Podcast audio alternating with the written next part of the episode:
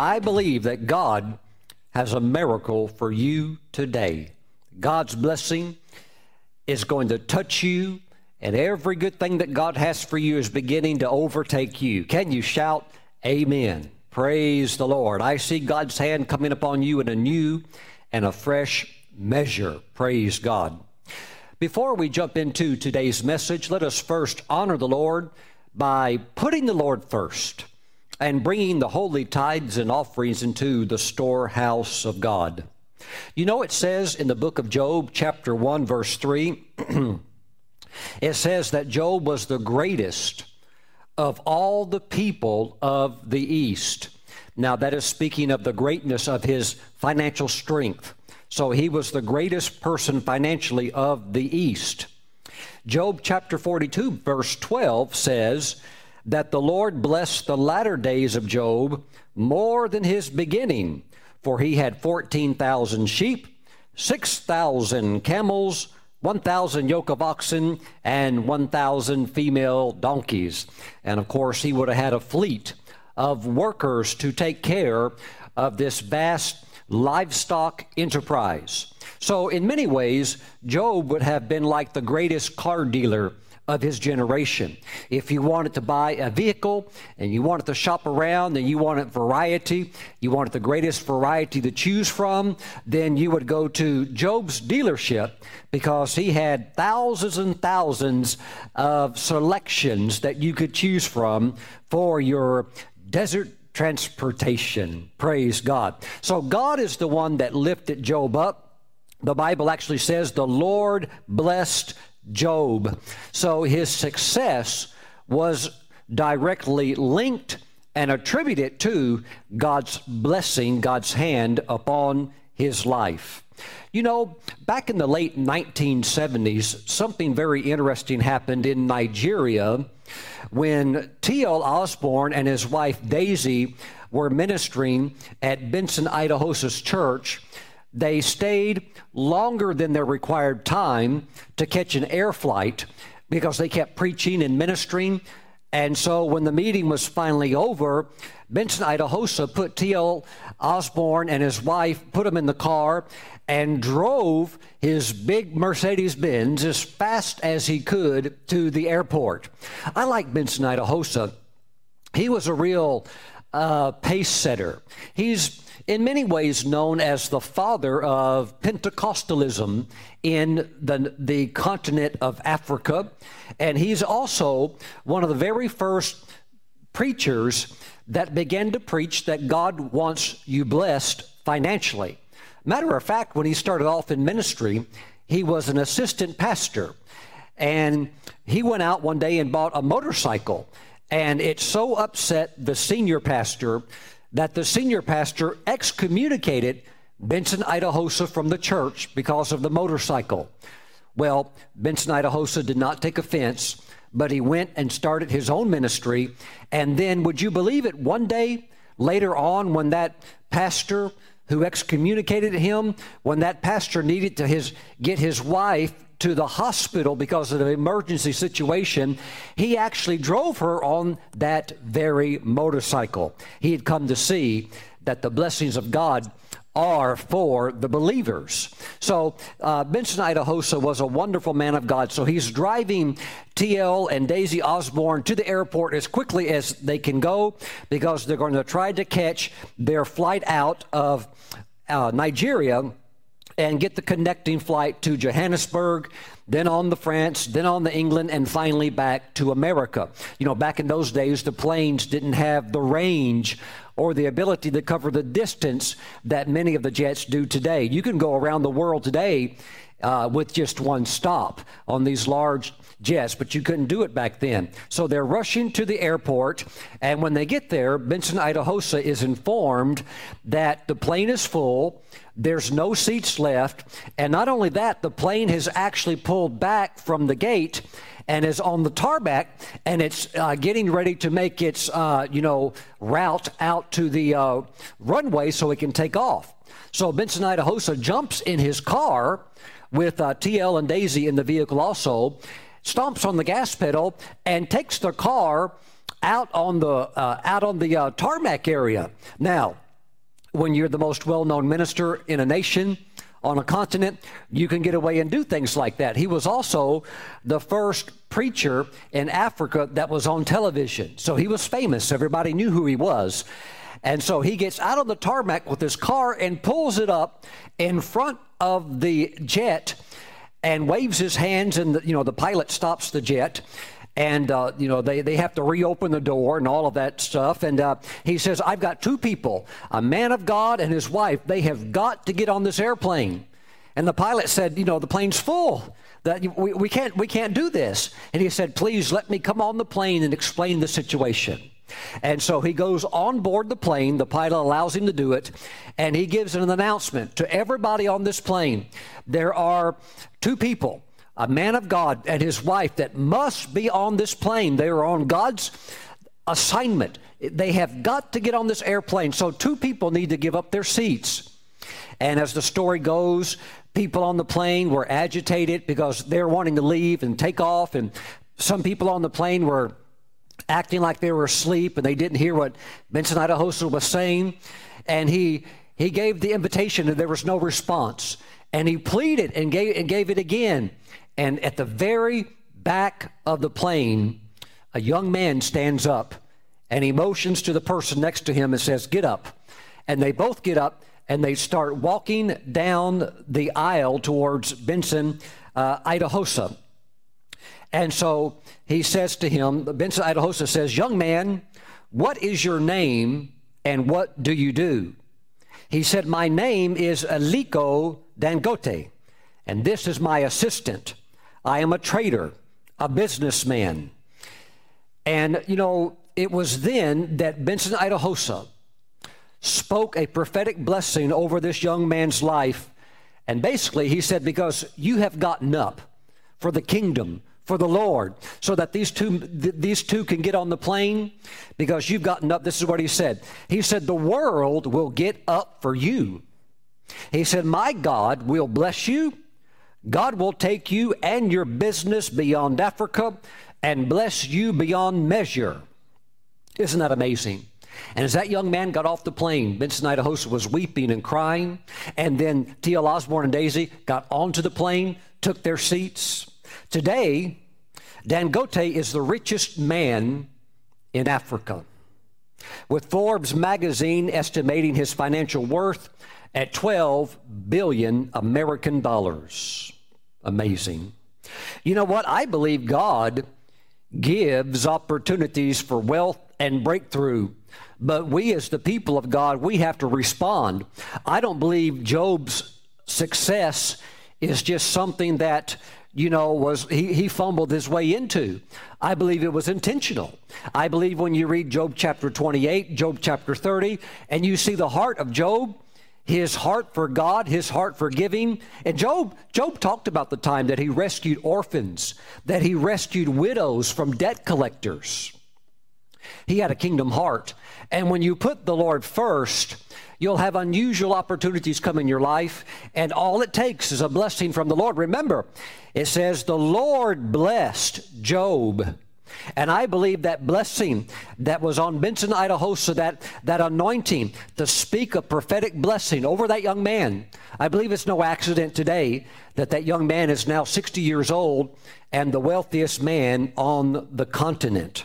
So if you have a heart for God's kingdom and even God's ministers, I believe that God really will move you to the top. Praise the Lord. Hallelujah. Glory to God. You know, it's amazing what God will do. Um, uh, you know, it was a couple of weeks ago, and I, I, didn't really think about that I had said it. I think in what I was doing, I was preaching a message, and I was basically saying, like a cell phone has to be charged up. We need to be charged up with faith. You need to stay in the Word. And I just made a passing statement, not even really thinking about it. But I made a statement that my cell phone and my wife's cell phone, we have to keep them plugged in all the time because they're so old that the batteries are dying. Oh, the phones are still working, but the, the batteries have gotten so old that, you know, it's just they're, they're old phones. And you know what? Somebody, somebody heard me say that. And they, this person just sent me a personal check, not to the ministry, to me, a personal check in the mail so that I can go out and me and my wife can go out and buy brand new cell phones. Isn't that interesting? Isn't that interesting that somebody would hear that and they would think, oh, Pastor Stephen's phone is getting so old, he's got to recharge it all the time? I'm going to buy him a new phone. See, that, that's God touching somebody's heart. I'm not trying to drop hints. I'm not even thinking about this stuff. I'm just preaching. But somebody heard that and they saw opportunity to be a blessing. And you know what? I was in the bathroom today and I was getting ready for the uh, sermon that I'm going to preach to you. And you know what the Lord said to me? It, it, he, he just brought that, that woman up before me that sent that gift in, not to the ministry, but to me, so that me and my wife can go out and buy each a new phone. The Lord spoke to me just as clear as day and said, Because she has done that, I am opening a new line of communication in her life from me to her. You know what one of the greatest desires of her heart has always been? To hear from God. right? And so when she she blesses me and my wife with the phone, she has no idea she's touched something of the God realm, and now God is going to bless her communication line because she has blessed our natural ability to communicate through cell phones. Interesting. Do you like my tie today? I wish you could see my shoes. I've got some new shoes on. I've got a new tie on. Do you know that some people they won't watch my messages? Do you know why? Because I wear the same tie twice. And if they see the same tie or the same shirt twice, you know what they think? They think he's just pre- it's the same message. I've already heard it. Even though it's a brand new message, if I wear the same tie or the same shirt more than once, there are a ton of people, they'll skip it. Why? They don't recognize their message, they recognize what I'm wearing, and they won't listen to it because they think they've already heard it. You like my tie? Somebody bought this for me. Somebody bought my shoes. I didn't ask for it. Somebody was just touched by God and said, You know what? I'm going to be a blessing to Pastor Steve. Uh, look, another businesswoman. This just sent me a gift card to one of these uh, cl- wonderful clothing stores in Charlotte, and I went. Just got, got the things that I needed. Praise God. And yet, this person's business is, is, is expanding by the grace of God. Hmm. Is international by the grace of God. Praise the Lord. Hallelujah. Job's wealth was not accidental. The richest man, the businessman in Africa, his, his financial empire is not accidental. Praise the Lord. Mm. The blessing that God put on Benson Idahosa, not accidental. Did you know that he built a hospital in Africa that cost over 100 million US dollars? And he, he raised it up without any outside money. That's all African money. Woo! Glory. Glory to God. Hallelujah. I remember that Bishop Oyedepo in Nigeria told the story that one day Benson Idahosa invited uh, Brother Oyedepo over to his house. And uh, Benson Idahosa had been traveling out doing some meetings and had just gotten back, and he had a sack full of cash. And uh, Idahosa says to the young man Oyedepo, he says, Reach your hand into the bag and take as much as you want. And Bishop Oyedepo said, as a young man said, he said, No, I don't want to do that. And, you know, Idahosa being a very, you know, uh, um, bold man said, What? He said, Are you telling me that you don't want any money? And Oyedepo said, He said, No, that's not what I'm saying. He said, I want to know how you get it. I want to know what principles are you operating on that allows you to have a sack full of cash. You've got so much money, you, you, you allow people to stick their hand into it and take whatever they want, and you still have plenty left over. What, what, what kind of rules are you flying by here? Ah.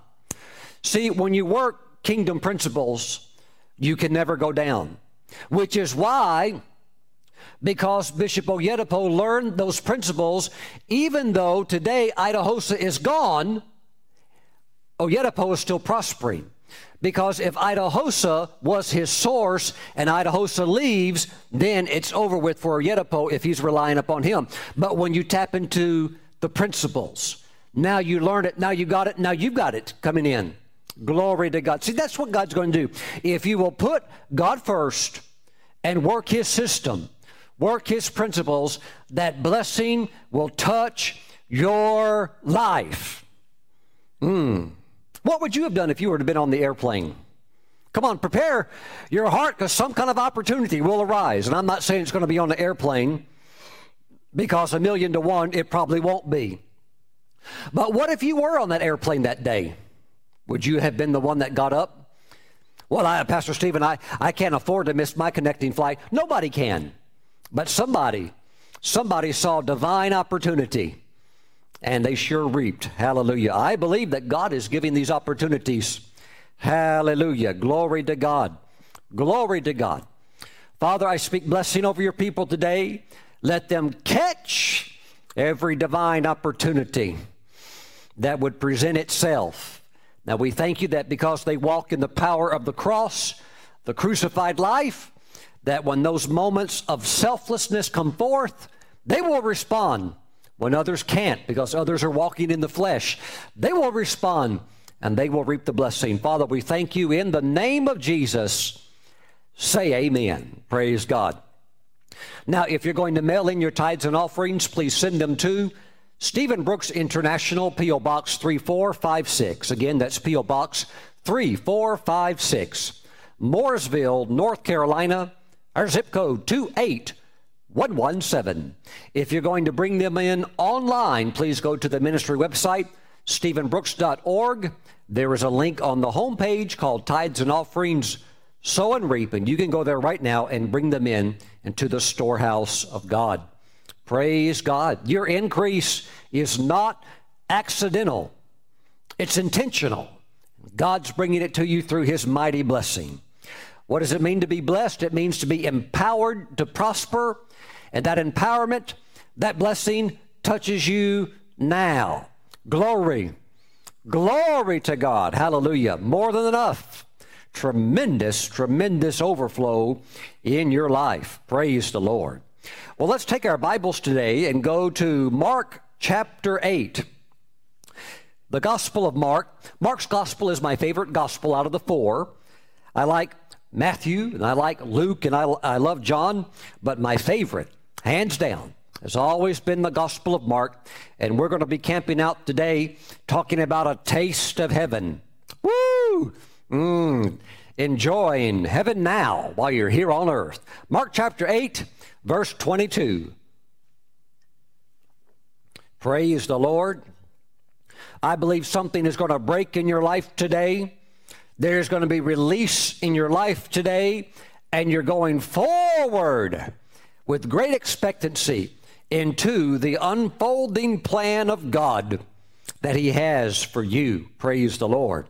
Father, as we go into your word, let your Holy Spirit come now and quicken it with mighty power and revelation. We thank you that the sword of the Spirit is working today in Jesus' name. I see God's word working like a machete uh, when, when a person goes through the jungle, they're trekking through the jungle trying to go somewhere for the first time. There is no path. They take the machetes and they're chopping down the vines and the small trees and they're making a path through. The Word of God is cutting all this stuff out of the way, all of these entanglements, so that you can go through into your land of blessing. Hallelujah. Mark chapter 8, verse 22. Then he, that would be Jesus, came to Bethsaida and they brought a blind man to him and begged him to touch him. So he took the blind man by the hand and led him out of the town. Why in the world would he do that? I mean, why do all the extra walking? It's hot. We're going to sweat. There's no shade, no clouds. Why do we have to walk for a mile? Why can't we just do it here? Well, when you're in an atmosphere of unbelief and doubt and skepticism, and there's not a base around you of support, You need, you need to go somewhere where you can operate in your gifting and your calling. Sometimes preachers say, I want to go where I'm celebrated, not where I'm tolerated. There's a truth to that because even Jesus could not operate in his full gifting in the town of Nazareth. And if Jesus couldn't flow the way he wanted to, trust me, we all can be subject to environments of doubt and unbelief. So, preferably, you want to get on your turf, which is God's turf, or even get a place of neutrality so that you can be out from underneath an umbrella of hatred, division, and all of this stuff that where there's people that have no interest in God. Look, if, if people want to go to hell, they can go to hell. God gave them that choice. Praise God. But you know what? For those who respond to the message of life, and for those enough of us who have enough sense to say, hey, we want to go to heaven. We're, we're not into eternal damnation and torment. Well, that, that's not our, we're just not into that, okay? Then God is making a way for you. Praise the Lord. So, Jesus actually took uh, the man and led him out of the town. And when he had spit on his eyes and put his hands on him, he asked him if he saw anything. Now, why in the world would Jesus, uh, you know, do this act of spitting? And uh, th- this is this is very unusual. What's going on here? The the best way I can say it is that when the Holy Spirit gives you an instruction to do it a certain way, you either do it that way and it works, or you do it your way and it won't work. Because a lot of times our intellect can get in the way. I've had the Lord say uh, to me when I've been ministering before, stand here when you minister to the people. Well, what's the difference between, you know, my, my natural mind can go, you know, well, what's the difference between standing there and standing here? I mean, it, what, what does that matter? It matters because that's what the Lord says to do. So all it is really is obedience of faith. If God says, look, let's get some clay and some spit and put it on his eyes, just do it. This, this is not a formula. This is just an, an act of obedience, of faith, and doing what God wants to do. Praise the Lord. And Jesus did that. So after he's done it, he put his hands on him. He asked him if he saw anything, and he looked up and said, I see men like trees walking. Wow. So, this mighty anointing, look, Jesus was filled with the Spirit without measure. You can't pump the Holy Spirit any more into a person than what Jesus had it. There is nobody, there never will be, more anointed than Jesus. And so when Jesus lays his hands on this man and there's still not yet a full manifestation, please, you don't have to ever apologize for praying twice or three times over a person. Hallelujah. Jesus actually prayed twice over this man. And I believe this man coming out of a cold atmosphere of doubt and unbelief. Mm, maybe I could even say it like this. I'll try to play it safe. Maybe this man belonged to one of these mainline denominations that doesn't believe in modern day miracles. Maybe all of his life he sat in a dead, cold church and they told him, oh, God doesn't move anymore today. God doesn't answer prayer. He's just some kind of intergalactic cosmic being that sits on a throne and hits people over the head with a hammer and lightning bolts. So watch out and try to behave and do the best you can. But, but no. My friends, God is real. God answers prayer. God does miracles. And sometimes when people come out of these cold, dead environments, it takes them a little while to thaw out. Oh, I know what I'm talking about. I sat for years in a church where the preacher, uh, you know, it was just like God doesn't do this, God don't do that, God doesn't heal, God doesn't bless. And we are all sitting there sick all sitting there, not blessed. We love the Lord, but we just didn't have a lot of revelation. We didn't have a lot of joy. And so, if somebody would have actually walked in and said, God heals today, we would have thrown them out the church and thought the whole time we would have done it, we would have thought we were defending the truth. In reality, we, we would have been defending ignorance. Praise the Lord. So, this man receiving this mighty anointing from Jesus, he's still having he's having a challenge with it because of what he has come out of, the atmosphere of what he has been out, what he has formerly been, been in. Mm, praise God. Wow. You really need to be careful about the teaching that you sit under. You need to be careful about what you allow to come into your spirit. If you hear the wrong report, you will begin to believe it, even though you may, uh, I don't know about that, but if you keep hearing it, you keep hearing it, you can even believe and convince yourself of a lie. Okay? So, my friends, we want to be very careful of the atmospheres that we create around us, and we want to walk close to the Lord. Verse 25 Then he put his hands on his eyes again. Jesus prayed twice for the same purpose for the same man and made him look up, and he was restored and saw everyone clearly. Then he sent him away to his house, saying, Neither go into the town, nor tell anyone in the town. Oh, Pastor Stephen, no, no, no, we need to go back in there. We need to be a witness. We need to go there and testify. I, I need to help some of you that are a little spiritually wet behind the ears. There's some churches, they don't want to know the truth. And even if you raised 50 people from the dead right in front of them, took them to the morgue, and saw dead person after dead person get up, they still, they're, they're not going to accept it. It's not about truth. It's not about evidence. It's not about we want what's right. No, they, they just want their tradition and they don't want anybody to interrupt it, not even God. Hmm, praise the Lord. Hallelujah. Thank you, Jesus. So Jesus said, Don't go into the town, nor tell anyone in the town. And, and if you were to try to do it, they would rain on your blessing. Jealous, envious. Oh, he just tricked you. You were never blind in the first place. You were fooling us all those years. It doesn't matter what you say, it doesn't matter what you do, it doesn't matter if you have doctor's reports this thick. They're not going to go for it. So you take the blessing. After all, the blessing is for you. You take your blessing, you enjoy it, and you go on. You go on. Hallelujah. Go on into the light. Go further with your walk with God. Well, Pastor Stephen, what about them? I don't want to leave them. That's my hometown. You have to just trust them to the Lord, but you have to go on. And if you go back there, you're probably going to lose the blessing that you got.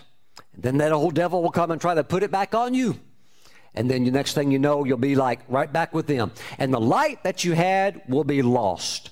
So walk with the Lord and continue on with the Lord. Verse 27. Now Jesus and his disciples went out of the towns of Caesarea Philippi and on the road, he asked his disciples, saying to them, Who do men say that I am? So they answered, John the Baptist, but some say Elijah, and others, one of the prophets. But he said to them, But who do you say that I am? Who? This is Peter's moment to shine. This is time for Peter to drop the revelation glory bomb that he has received. He already knows. He already really knows who Jesus truly is. He knows his real identity. Peter answered and said to him, You are the Christ. In other words, you're the Messiah. You're the one that Moses said would come, that God would raise a prophet up like me, a leader for the whole nation.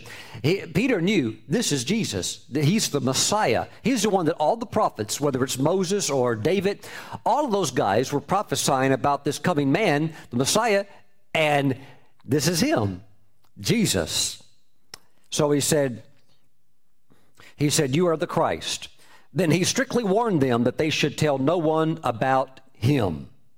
And he began to teach them that the Son of Man must suffer many things and be rejected by the elders and chief priests and scribes and be killed, and after three days rise again.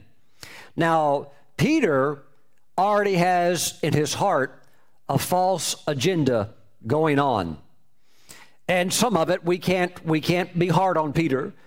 We have to understand the culture and the time of oppression in which God's people were living. When you visit the land of Israel and you go to certain sites, whether it's Bet Shean or other places or Caesarea by the sea or certain locations, you, you get an unusual feeling. You start to feel like, why do I feel like I'm in Europe?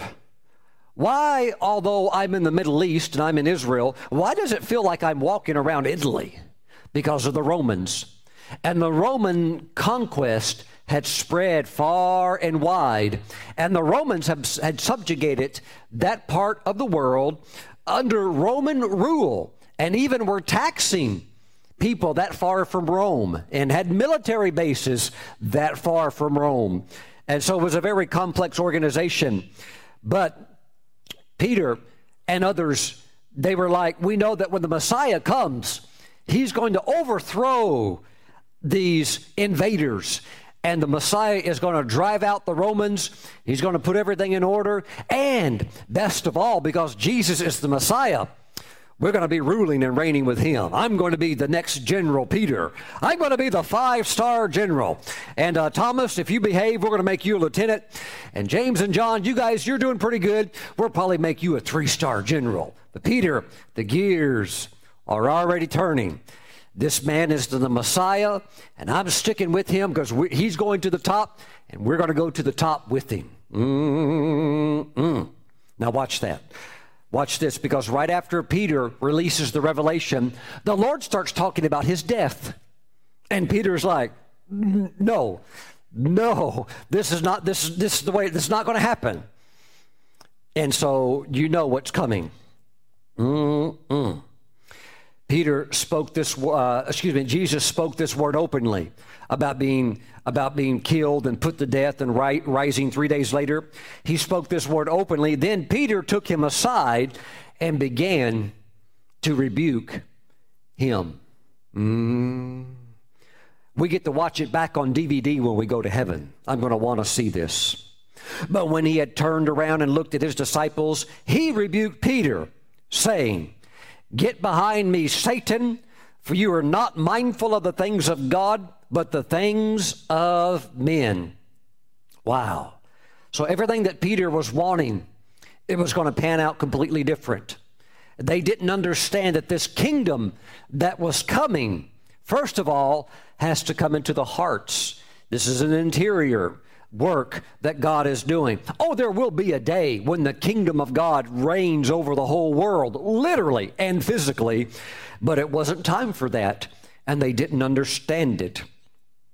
Verse 34 When he had called the people to himself with his disciples also, he said to them, Whoever desires to come after me, let him deny himself and take up his cross and follow me. Suddenly, this doesn't sound so popular anymore. The former grandiose ideas of marching into Jerusalem and overthrowing Herod and driving out the Romans, uh, this doesn't seem like this is going to how, how it's going to be able to work out. This doesn't seem very glorious. This doesn't seem very vibrant. Uh, let him deny himself and take up his cross. Oh, Oh, Jesus, wow, what are, what are you talking about? So he lays it all down. Now, keep everything that we're looking at here in context. The revelation of who Jesus really is, the Christ. Upon that revelation, Jesus going right into the reality. Glad you know that. You need to know this. I'm going to die. Before I die, I'm going to be brutally mistreated. Then I'm going to die. After I'm dead, I'm going to be raised back up three days later. And then Peter saying, No, no, no, no, no, no. Knowing that Satan is working through Peter to try to get Jesus off assignment, off the God given mandate. Jesus rebuking Satan, uh, Satan and getting Peter straightened out also goes now into this flow of how to have the full expression of God's kingdom in your life. Please don't miss this nor the context of what the Holy Spirit is revealing. Praise God. Jesus said, Whoever desires to come after me, let him deny himself and take up his cross and follow me. For whoever desires to save his life will lose it.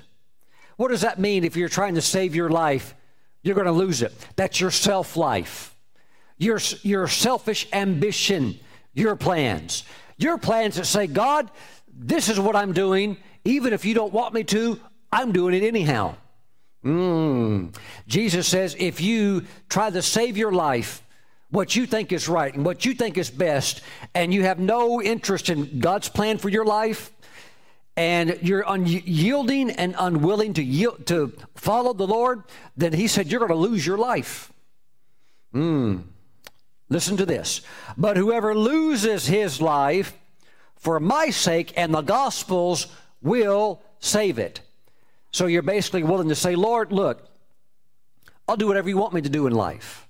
I believe I have some insight, some plans. Lord, I know what I like. But Lord, I want you to know that I'm willing to lay it all down according to what you want me to do. I'll work where you want me to work. I'll live where you want me to live, and I don't care where it's at. Mm-mm. See, if you're willing to lose your life, your selfish life, all your plans, and, you know, if you're willing to lose all of that, then you'll find the real life. Mm. Praise God. Verse 37 Or what will a man give in exchange for his soul? I don't envy anybody no matter how successful they are in the world, who's lost and doesn't know Jesus. You can have billions and billions and billions of dollars, but if you don't know the Lord and you die in your sins, you're lost and separated from God for all eternity. And where you're going is hot, hot, hot. Mm, you, you, can, you know where that's at. Praise the Lord. Or what will a man give in exchange for his soul. Amazing. For whoever is ashamed of me and my words in this adulterous and sinful generation, of him the Son of Man also will be ashamed when he comes in the glory of his Father with the holy angels. Now we have a chapter break, and we go into verse 1. And what you're about to read the reason it has been so misunderstood is that in the original language, there was no chapter break. There were no chapters, no verses. So let's continue in context what the Lord was saying. And he said to them, Assuredly I say to you that there are some standing here who will not taste death till they see the kingdom of God present with power. Then if they were going to start a new chapter, now is when they could, now's when they should start a new chapter. But they tried to start it right in the middle of a context message that the Lord was saying, and has caused a lot of people to misunderstand what the Lord meant. The Lord is talking about losing your life, you'll find it. Keep your life, you'll lose it in the end. You want to follow me? Good. Take up your cross daily and come after me and follow me. Mm. Remember, that's the meaty context of what's going on. Mm. The heart of the gospel, even for the Messiah, is the cross. Always keep that central. Praise the Lord. And he said to them, Assuredly I say to you that there are some standing here. Okay? So that means there are people that are standing around him, listening to what he's saying physically, who will not taste death till they see the kingdom of God present with power. Amazing statement. I've never read a commentary yet that got it right. Because I believe, just like Peter getting a revelation that Jesus is the Messiah, I believe truth that actually works for you it has to come by revelation. Hidden knowledge is good. You need hidden knowledge. You need to know how to push the right button on the elevator so you can go up, and then when you want to come down, you need you, you need understanding. You need to be able to get, get along in life. But there are some areas where you need victory. You're never going to get victory until you gain things by revelation. It's things that God reveals to you that you're like, oh, I got that from the Lord. And those are the things that put you over in life. A lot of the other stuff you can figure out. you can just read. you know, but other things, they have to come by revelation. So let's, let's talk about this. There are some standing here who will not taste death till they see the kingdom of God present with power. Okay, here's the way most people translate this or interpret this. There's people standing here, they're not going to die until Jesus goes through the cross experience. He's crucified, raised up from the dead three days after that. And then, when the kingdom of God is then coming forth and manifesting, uh, coming forth and so forth, then anybody standing around here, then you're good to die. Then you can finally die. But that doesn't really make any sense because really, the Lord's already getting close to the cross. Okay? So this is not like a long period of time before he's actually fulfilling what he's called to do.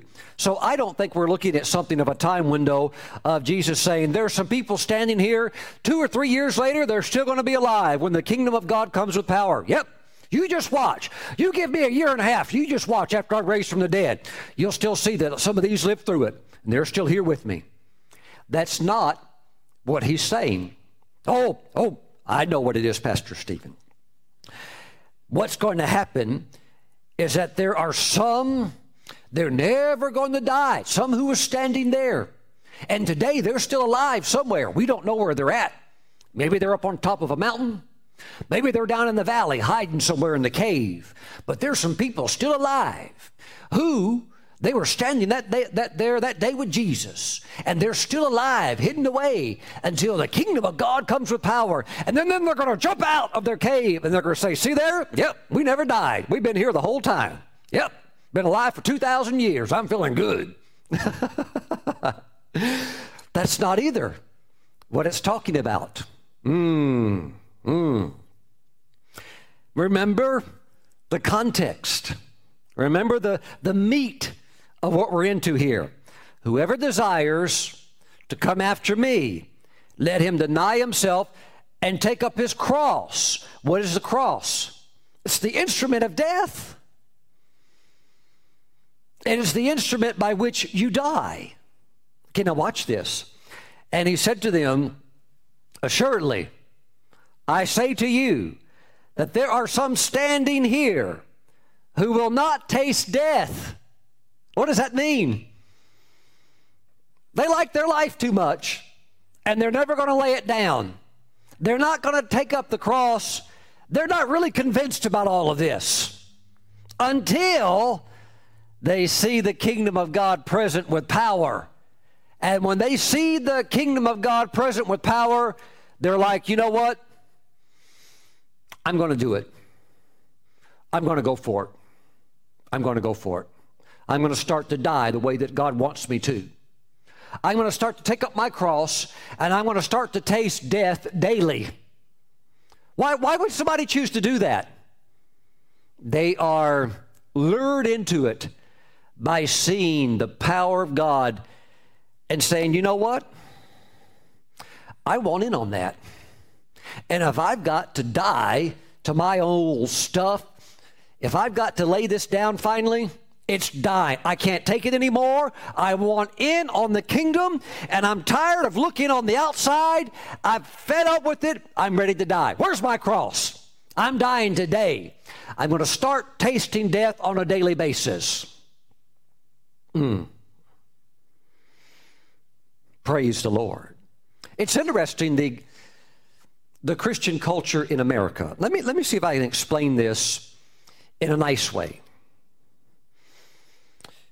in Christendom in America, I can't speak for other countries. I'll speak for my home, my home country. Those of you living in other nations, you, you can kind of figure it out uh, according to what the climate is in your country. Here's the climate in America. You can have it, you can have it, a minister in America who maybe becomes well known because he has a large church.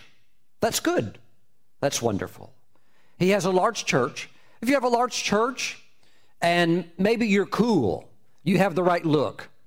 So to have the right look, you have to wear skinny jeans, Uh, maybe you have to start lifting weights a little bit. They, they want you to look cool. You, usually, even if you're 50, they want you to look like you're 30. So you've kind of got to let, let, let, their, let that culture mold you into this image that they're wanting. And if you begin to fit that image, then you'll start to get invitations and you can go out and you become a popular speaker. And then you begin to speak on the circuit or the tour of the famous conferences. And you go out and you walk up. Look, look, this is all you have to do as a preacher, you walk up, you, you have to be real cool, you have to dress the way they want you to look, and you can't say anything about sin or conviction or the Holy Spirit, but just come up and give a cool message. Oh, look, look, only talk for 30 minutes. Don't go an hour. You can't hold them that long. Talk for 30 minutes. Everybody's happy. Walk off the stage. You're done. They give you an honorarium for $30,000. And that's it. And you do that every weekend. That's what you do. You're, you're, you're, the, you're the famous speaker, and that's it. You, you don't even lay any hands on people. And they don't want you to. You know why? Because if it doesn't work, it's embarrassing. Not only that, most of them can't flow in the anointing. They, they, they don't know how. So just walk up, give a nice talk, walk off, and you're done. Why die? Why the cross? We're having fun. It's going to change.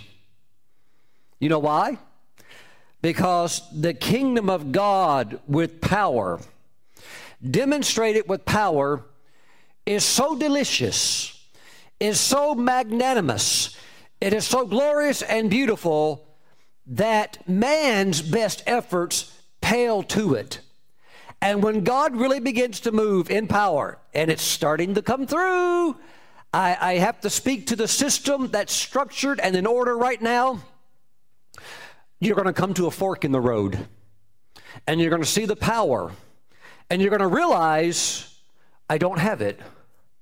I don't have it. I can give a nice talk, but over there, blind eyes are opening. Over there, I know that person was deaf. Now they can hear. Uh, we're hearing amazing reports. And you know what? We can't do that. What, why can't they do that? Because there's no cross. If you want to move in the power, there's a cross. There's a cross, and the cross has been absent from Western Christianity for too long. And it's why we now have a gospel with no power. Why is there no power? We've lost our taste for death. Pastor Stephen, I'm, try- I'm trying to follow you. Okay, what Jesus is saying here. Surely I say to you that there are some standing here who will not taste death till they see the kingdom of God present with power. Hey, what, what made Thomas finally say, I've had it? With my doubting and unbelief and questioning God and dropping my little one liners about Jesus. Oh, yeah, yeah, let's all go to Jerusalem let's just all die with him. And Thomas one day said, I've had it. I've fed up with these things in my life of powerlessness. I've seen Jesus manifest it. I've seen him demonstrate it. I've seen him operate in it. Now he's raised from the dead and he's appearing to my brethren. I've had it. I want in on it. He's appeared before me. I'm willing to sell out now. I want to start tasting death. Why? So I can walk in apostolic authority and power. And he, he dove in all the way. And his legacy remains. I've been to his gravesite in India. There's markers with all the lepers who were healed. There's markers listing the number of all the blind people healed by his ministry. He was the apostle to India and many other places as well. China, even Pakistan. Woo! He had some legs. Even Iraq. Oh my goodness. Mm. What caused Thomas to finally say, See, he was one of the ones standing there. Jesus said, There are those standing here around me that you're, you, until you see the power come forth stronger and stronger, you're not willing to taste the death yet. You're not willing to take up your cross and die. You still got too much of your own self. Mm. God's going to make some of you righteously jealous because you're going to see the weak you're going to see the frail. You're going to see those that lean on the Lord who couldn't figure it all out, who didn't have the brilliant IQ, who didn't have all of the natural gifting. You're going to see them lean on the Lord, tap into the power, embrace the cross, and they're going to rise up. They're going to move in power. And it's going to make others jealous. They're going to say, We can't do that. No, you can't, unless you want the cross also. Mm-mm. Woo, glory to God. Hallelujah. Thank you, Jesus. How do you taste death daily? You want in on the power, the kingdom of God. Let me first say this the more you taste death, the more the power of the kingdom is manifested in your life. The more you taste death, the more you experience life. Praise the Lord. Every time you pray, you taste you taste the death of the cross. Why? Your flesh does not ever want to pray. I've never, I've been on this planet for over 50 years. I've never had one day in my Christian life when my flesh just felt like praying. Let's go pray. Now, my spirit does, but my flesh is always like, let's watch TV. Let's go do something. It's a sunny day. Let's do anything but pray. No, every time you pray, your carnal man gets a good taste of the cross. And the more you taste death, the more the power of the kingdom of God invades your life. The more you give, the more you just extend the blessing of which God has blessed you, the more you taste death. Because natural man says, Oh, don't give. You're, you're decreasing anytime you give. But God says, Sow and you will reap. But the natural man says, No, cling. Hold on to it. Hold on to it. Let's protect what little we have. But you take up the cross. You take up the cross and you know, Lord, I know that I'm supposed to give in this offering. Lord, show me what to do, and I will obey you. What is that? You're tasting death, that the life of God might come more strongly into your life. Praise the Lord. Hallelujah. Anytime you fast, you are tasting the power of the cross. You're tasting death. Nobody in their right mind says fasting is just so much fun. Fasting is the crucifixion of the flesh nature. The old soulish nature that says, Me first. It dies when times of prayer and fasting are incorporated into your life. And every time you do that, what's going on? You're tasting death, and more of the power of the kingdom begins to engulf your life. Hallelujah. And the more that flows in, the more you want the things of God. The more you want God's agenda. Hallelujah. Praise God. You read the Word. You read the Word, and your flesh says it's boring. Your intellect says, This is boring. I'd rather read something else. Give me something that's got some pictures or something. Anything but the Bible. I don't want to read the Bible. But my friends, the more you read the Word and wash your mind with the clean water of the Word, mm. even as David said in Psalm 19, the fear of the Lord is clean. And when you wash your mind with the Word of God, you're cleansing yourself with the Word, your thought patterns, your thought life. Praise God. But your flesh may not want to read when you first sit down in that chair. Oh, it might want to read the newspaper. It'll let you read the newspaper for three hours and won't bother you one bit. But if you tried to read the Bible, oh, I can't stay awake, Pastor Steve. When I read the Bible, I fall asleep. What's going on? When you're pressing in, you're tasting death. And the more you taste death, what happens is your life gets so blessed that others around you look at you, and you know what they'll do? They'll say, You know what? I'm tired of living in sin. I know I'm saved, but the life I'm living is not pleasing to God. I know that there's more that God has. I know that there's power. I know that there's promises. But I know that I, I need to yield and I need to take up my cross. I need to embrace the full gospel, not just the fun gospel. Hmm. See, I love the message of grace. Can I be honest with you for a moment? I love the message of grace, and I know without a shadow of a doubt that God has raised up great men and women to teach the message of grace. It's their calling, it's their gifting. But I want to say this I can teach the message of grace with no anointing, really? Because it's so good. It's just, it's just wonderful to hear. But those messages are easy to preach. It's not like I really need, in a sense, to really pray and study to preach those messages. But if you want to not only minister the word, but then step off the platform and go down and put your hands on the people, different anointing. You have to be able to have preparation for that. Praise the Lord. Glory to God. Kathryn Kuhlman said it so grieved her when she went to a conference of a certain man, very well known American minister, and he began to preach and just whoop the crowd up into a frenzy. Whoop them all up into a big frenzy.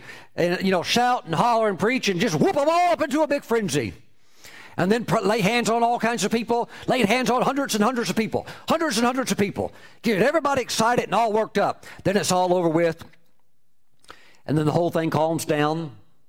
And she said that she went with some others and began to go to all the people that had been prayed over out of, out of the hundreds and hundreds and hundreds of people that had been prayed over, they could not find even 10 people who had been healed. She said, I will never do such things by the grace of God. Well, why, when she would come in and, and minister, not just minister the word, okay? Not just preach the word, but also touch the people or allow the Spirit to move upon the people. Why is there a difference? Well, she said, she said, you know, you, you have to die. You have to be willing to die. It's not a one time experience. Tasting, this tasting of the cross, the tasting of death is not a one time experience. But I believe the Lord pulls us in sometimes by we see others, they're blessed. And we say, we want that. And God says, you can have it too. Just take up your cross and follow me. I'll lead you the same way. I'll show you the same way they came in. Same door. It's the cross, it's where the power's at. Praise the Lord. Hallelujah. Glory to God. Lord, we just give you praise today. I, I, believe that the Lord, right now, by the Holy Spirit, is showing you the things that you need to taste of more the taste of death, the things that the fleshly nature is repelled of. Ugh, I don't like that. That's probably the very thing you need to be tasting of. Praise God. Hallelujah. We need the full gospel. We need the full gospel. Praise God. Father, we just give you praise and glory today. Lord, we just give you praise. Hallelujah. I believe that the kingdom of God, demonstrated with power, is manifested in your life. Hmm. Praise the Lord. Do we stop and think about the things that we do? There was a certain church singing a certain song. The song is, um, I think it was called I Am Free to Run. Through you, the, I, the, the blind will see. Through you, the deaf will hear. And I am free to run. And you know, you know the, the chorus of the song. But yet the people singing the song, they, they sing it and nobody ever gets healed of anything. Why? Because we like to sing about it, we'll talk about it, we'll do everything but demonstrate it. That creates an inner frustration. That creates moments where you say, Lord, you know, is it even even real? That's why that's why people go into the doctrine or the theology of cessationism. In other words, the, the gifts have ceased. Why? Because they ceased in their life for certain reasons, not because God ever stopped it, but because they disconnected from the power, and so they just create a, a, a doctrine or a theology that lines up not with the word, but with their experience. Mm, praise the Lord. Hallelujah. But I believe this is what's good. I believe that the kingdom of God in these last days is coming forth with such power that the more we see it, the more we say, Lord, let me be in on this. Lord, let me be involved. And the way that you get involved is by going to the cross and you take up your cross and you walk with it daily. Now, I'm not talking about literally carrying, carrying a cross around, unless, of course, you're Arthur Blessitt and God told you to do that. Praise the Lord. But that, my friends, is how you taste death. And I think there's still some just like Jesus, even though I'm preaching this, there are some who will still not taste death until they see it. They need to see it. They need to see you and me and other believers so blessed who are walking with the Lord, taking up the cross, dying daily, that they finally say, you know what? I, am gonna, I'm gonna, I'm coming in. I'm laying down the cigarettes. I'm laying down my whiskey. I've been trying to be a Christian, and over here I'm drinking whiskey, and, and I'm, I'm doing, I got all kinds of yucky stuff that I'm doing in private. I want to start living for the Lord. I want to start what? Tasting death. You'll do that when you see the power of God. But I would say, go now with the Lord. Taste now. And that kingdom will continue to expand and increase in you, and you will be a blessing. I'll say it like this you will be a blessing that others can be righteously envy of. In other words, you're an inspiration. And they say, I'm coming that way too. I'm coming that way too, and I'll, I'll pay the price because I'll see that it's worth it. Praise God. Hallelujah. The message of the cross is returning to the church. Why? It's the source of the power. Lift your hands. Father, we give you praise. We give you glory. Father, there's some people right now, they're on the edge of selling out. They like some things in the world and they know it's holding them back. Lord, let them sell out. Don't let them be like the rich young ruler.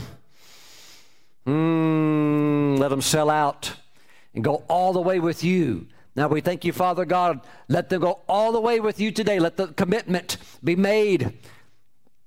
And we thank you, Father God, that the power of the kingdom will come quickly surging into their life. And they'll be so glad. You're going to make them the happiest people on the earth. Thank you, Father God. In the name of Jesus, amen. Don't ever feel sad for missionaries. Don't ever feel bad for apostles. Even as Paul said, we're the scum of the earth.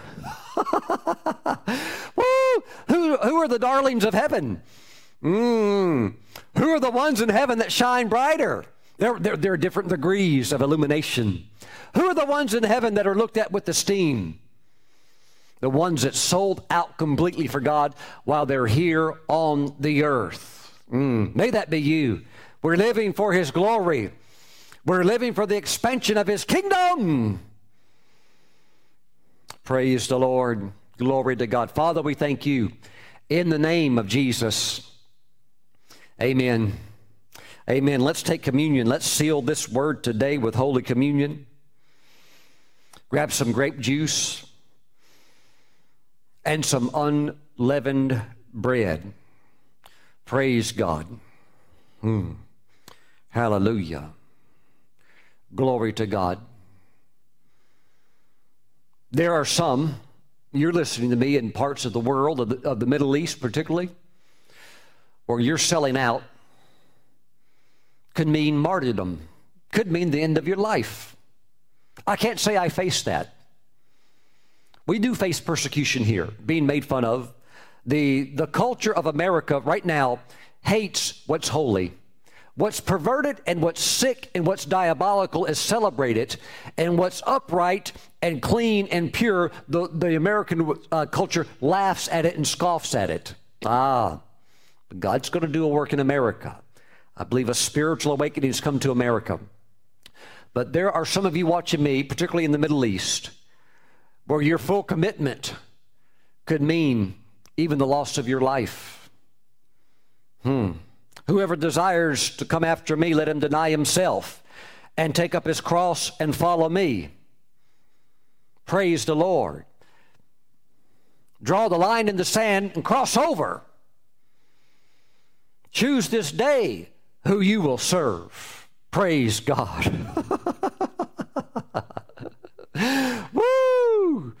Mm.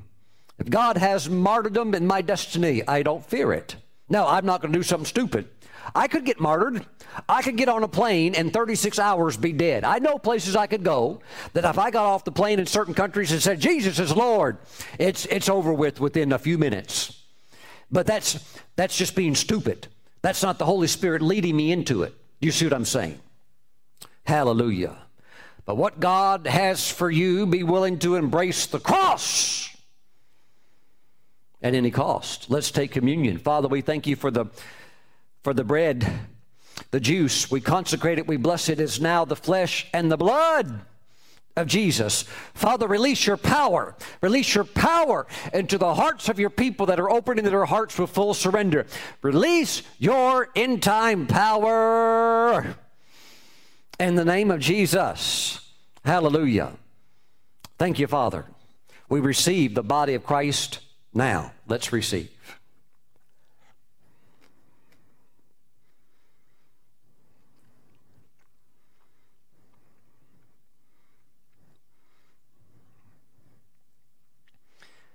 Father, thank you for the blood of Jesus. Hmm. We give you praise. We give you praise. We give you praise. Praise the Lord. Hallelujah. Glory to God. Thank you, Father. We give you praise. Thank you, Father. Let your heart be fully committed to the Lord. Father, we give you praise. We now receive the blood of Jesus. When you drink it, go all the way with the Lord. Amen. Let's receive.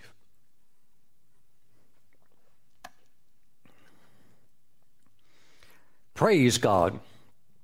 I believe anything less is unacceptable. I believe anything less can get you in a place of compromise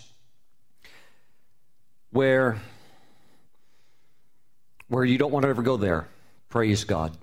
Fully commit to the Lord. Fully commit to the Lord. Receive your full reward that's awaiting you when you cross over. Don't ever back off. Push further into the heart of God. Heavenly Father, I speak blessing over your people that they are more than conquerors, that nothing can ever separate them from your love that you hold them in the palm of your hand and you're raising them up into the fullness of their destiny and of their high calling, and they will shine like stars in the heavenlies. And they'll be so glad that they forsook all to follow you. We thank you, Father, that even in this life, you are giving them 30 fold, 60 fold, and a hundredfold. We thank you, Father God, in the name of Jesus. In the name of Jesus. Amen and amen. God bless you. I'll see you back next time. Bye bye. For more information about the ministry of Apostle Steven Brooks, visit our website at stevenbrooks.org.